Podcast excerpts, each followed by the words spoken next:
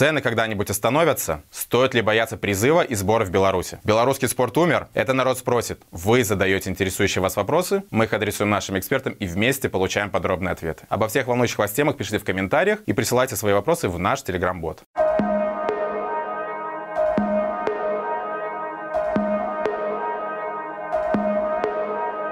Ценообразование в Беларуси живет своей отдельной жизнью, игнорирует установки и рекомендации бесконечного количества чиновников и не подчиняется даже обязательным к исполнению директивам главного экономического стратега страны. В Беларуси падает все, что угодно, кроме цен. Патриотическая программа под названием «Ценовой контроль», запущенная высшим политическим руководством страны, судя по отзывам белорусов, особых успехов не демонстрирует. Министерство экономики изо всех сил пытается обуздать инфляцию и предлагает белорусам усиленно готовиться к росту цен. Как готовиться и почему такое происходит, не уточняется. Но все происходящее говорит о том, что в ближайшее время ценопада в Беларуси не ожидается. Наболевший вопрос от зрителей Маланки – остановятся ли когда-нибудь цены? Ситуация с ценами сегодня, даже на сегодняшний день, она очень противоречивая, очень запутанная. Всем известно, это широко нынешним режимом было разрекламировано, что цены находятся под прямым регулированием, и вроде это должно сдерживать их рост. Насколько это происходит на самом деле, тут большие вопросы, потому что по отзывам людей рост цен продолжается. Вместе с тем статистика, она регистрирует рекордно низкий уровень инфляции в Беларуси за многие годы. И более того, по финансовому состоянию фирм, если мы видим, вот этот запрет, барьер для роста цен давит на возможности их управлять своей финансовой позицией, то есть ухудшает эту самую финансовую позицию.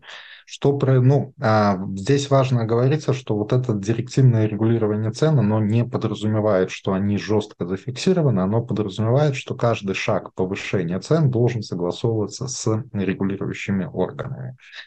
Поэтому, если диагностировать вот ситуацию прямо на сегодня, мне сложно сказать, насколько статистика близка-далека от истины.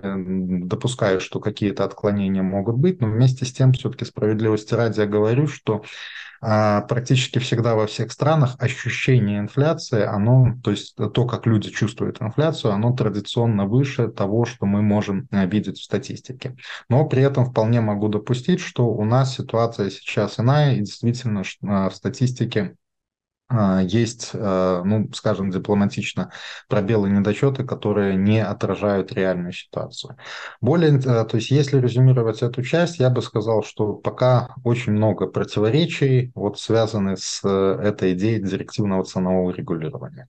Но еще больше противоречий и вызовов на будущее. Инфляция прямо сегодня – это, я бы сказал, главная угроза на перспективу, в горизонте примерно года и более, которая стоит сегодня перед белорусской экономикой. А мой коллега Анатолий Критончик недавно оценивал на имеющихся данных ситуацию с так называемым ценовым навесом. Что это такое?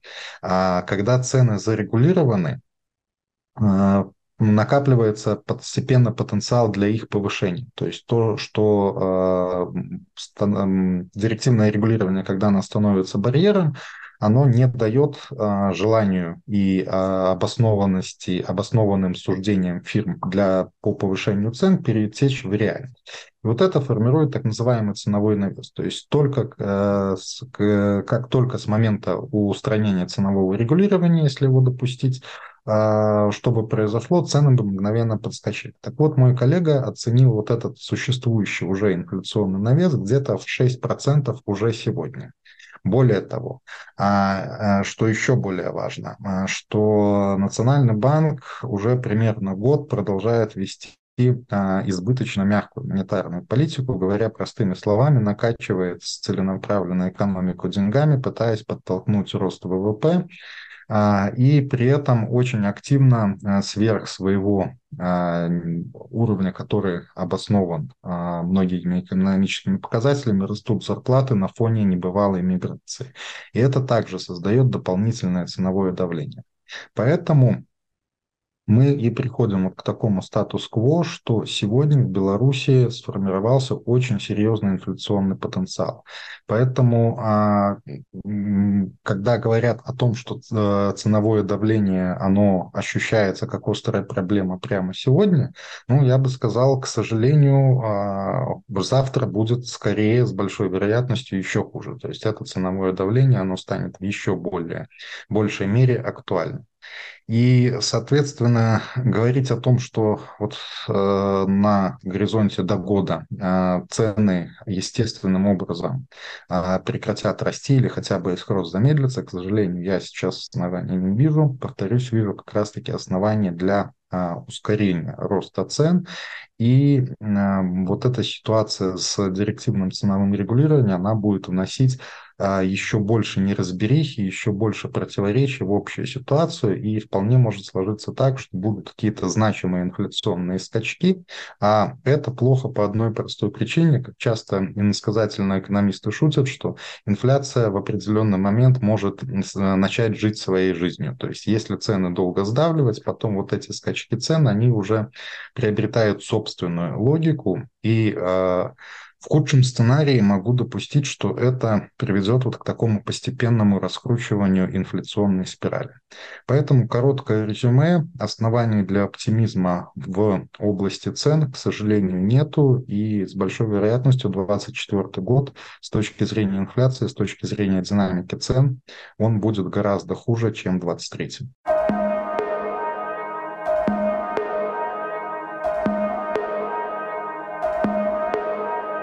Режим в Беларуси уже достаточно длительное время существует в состоянии постоянной подготовки к войне. Война объявлена как самим белорусам, так и всему цивилизованному миру. Госпропаганда пытается активно насаждать милитаристские настроения в обществе и создавать врага из Украины и украинцев. Чиновники штампуют всевозможные указы, устраивают бесконечные военные сборы и учения в рамках так называемой союзной группировки, не забывая при этом всячески порицать и наказывать уклоняющихся от призыва белорусов. Насколько сейчас опасно участвовать во всех этих играх, устроенных Министерством обороны? Могут ли белорусы внезапно куда-то отправить в рамках союзной группировки? Наши подписчики интересуются, стоит ли бояться призыва и сборов в Беларуси. Насамрэч не выглядае на тое, што зараз адбываюцца нейкія мерапрыемствы па падрыхтоўцы Беларусі і гэтых званых узброеных сілаў Рэспублікі Беларусь да ўдзелу ў нейкай ваеннай аперацыі. Насамрэч мы бачым, што, канешне, колькасць рэзервістаў, якіх выклікалі на гэтыя ваенныя зборы, перавышае нават запланаваны, таму што вось ужо больш за 10 тысяч людей толькі афіцыйна на гэтыя зборы выклікалі, і вось нібыта нейкія мерапрыемствы там адбываліся, але зноў жа выглядае, што гэта такое своеасаблівае сацыялістычнае спаборніцтва. Не бачна, што гэта сапраўды нейкім чынам можа паўплываць на нейкую падрыхтаванасць да вайны. Зноў жа мы ведаем, што частка увогуле гэтых збораў гэта проста такія цалкам фармальныя мерапрыемствы, якія хутчэй носяць тэарэтычны характар. У той жа момант таксама гэтыя мерапрыемствы часта з'яўляюцца такім своеасаблівым адпачынкам просто для мужчын ва ўзросце за 40, часам за 50, вось выехаць, адарвацца ад сям'і, 2 тыдні пасидзець у намёце, папіць гарэлку, паесці казённую тушонку, вось такім чынам пабавіць час са сваімі аднадумцамі. Плюс еще одна проблема – это то, что отфильтровать людей, которые носят погляды непримальные для этого режима, увогуле зараз вельми тяжко. Отповедно, подчас гэтых сборов, как бы когости вучили реальной боевой подрыхтовцы, альбо выдавали некую зброю, так само тяжко с этим, покольки відавочна, што рэжым сам баіцца звычайных беларусаў і хутчэй яны будуць пазбегаць нейкай актыўнасці. То бок, калі ты будзеш там праяўляць сябе як актыўны ўдзельнік дадзеных мерапрыемстваў, казаць, што дайце мне там кулемёт, я хачу вучыцца нейкай боевой падрыхтоўцы, то хутчэй на цябе паглядзяць з вялікім падазрэннем, скажуць: не, вот ты лепш увогуле нікуды не хадзі. Таму, зноў жа, мы ж бачым часам фотаздымкі з дадзеных мерапрыемстваў, і выглядае гэта як мінімум забаўна. На армію, якая можа кудысьці рухацца і і 200 некія баявыя дзеянні, гэта падобна слаб. Канешне, рэжым хоча, зноў жа, патрабуе нейкага фактару для мабілізацыі ўнутраных рэсурсаў, для таго, каб паказаць, што вось нам трэба вакол чагосьці і дзеля чагосьці аб'яднацца. Ну і зноў вось гэта старая лукашэнкава балалайка пра тое, што мы тут нібыта ахоўваем мір у краіне і гэтак далей, цяпер нібыта таксама для яго актуальная, ну і ў іх проста няма ніякіх канструктаў, вакол яны могуць сябе мабілізоўваць, якіх там не было б людзей, і тому яны паўтараюць вось гэтую старую байку пра вайну, хаця всім уже зразумела, што рэжым Лукашэнкі прыняў удзел і прымае удзел в агрэсіі Расіі супраць Украіны, то бок што ніякай бяспекі ніхто ім не забяспечвае, прыязджаюць нейкія расійскія найміты, прытым абсалютна ніхто іх не кантралюе, то бок робяць што хочуць. Тое ж самае раней рабілі расійскія жаўнеры, пра якую бяспеку ідзе гаворка, незразумела. Рэжым Лукашэнкі лічыць всіх астатніх прыдуркамі, то бок яны думаюць, што людзі дурні і не могуць рабіць ніякіх высноў, але на шчасце так не ёсць, людзі робяць высновы, людзі разумеюць, што все гэтыя гульні да чаго добрага не даводзяць, ну і вы зноў жа паглядзіце, што нават таксама з прызывам адбываецца, што ў іх вялікія праблемы і людзі не хочуць прымаць удзел вось в гэтых фармаваннях лукашынскіх. Вось так гэта назовем, тому што на самой справе нават арміяй назваць гэта цяпер цяжка.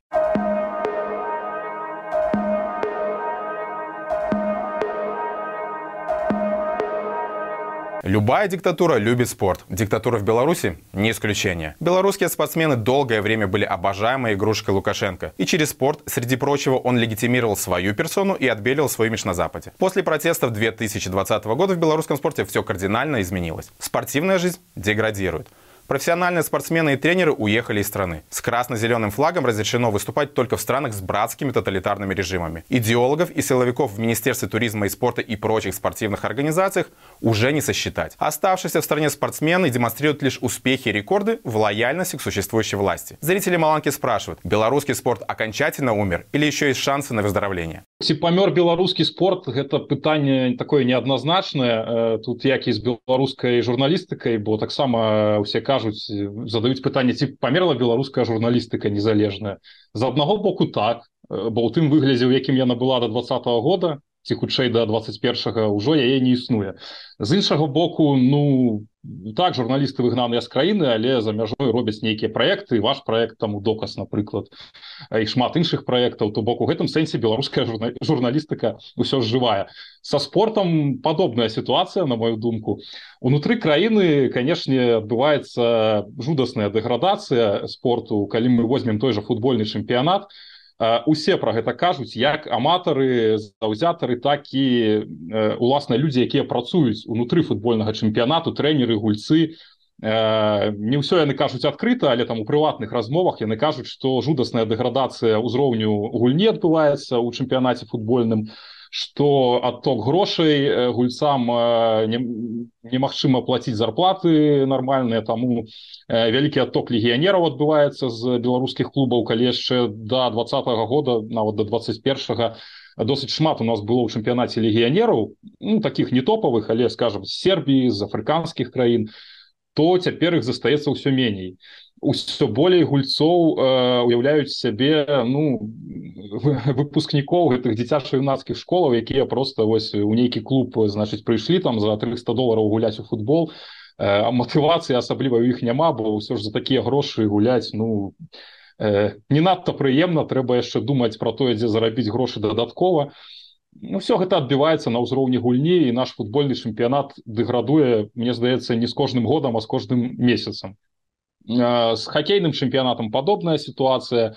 Індывідуальныя віды, мы ведаем, што цяпер у тым жа біятлоне нашы біятланісты дыскваліфікаваны, яны не могуць браць удзел у міжнародных спаборніцтвах і спаборнічаюць толькі з расіянамі, ездзяць у Расію.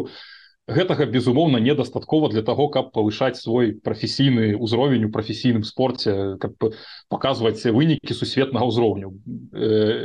Таму ўсё сумна, у многіх відах, не толькі ў біятлоне, нашы спартоўцы могуць спаборнічаць толькі з расіянамі, ну яшчэ каму пашанцуе з казахамі, з узбекамі, там краіны сярэдняй Азіі, камусьці можа пашанцуе нават з кітайцамі, але выхаду на еўрапейскія краіны, да, спаборніцтвы з еўрапейскімі спартоўцамі, з амерыканскімі, ну такой магчымасці у беларусаў цяпер няма, у тых, хто ўнутры краіны.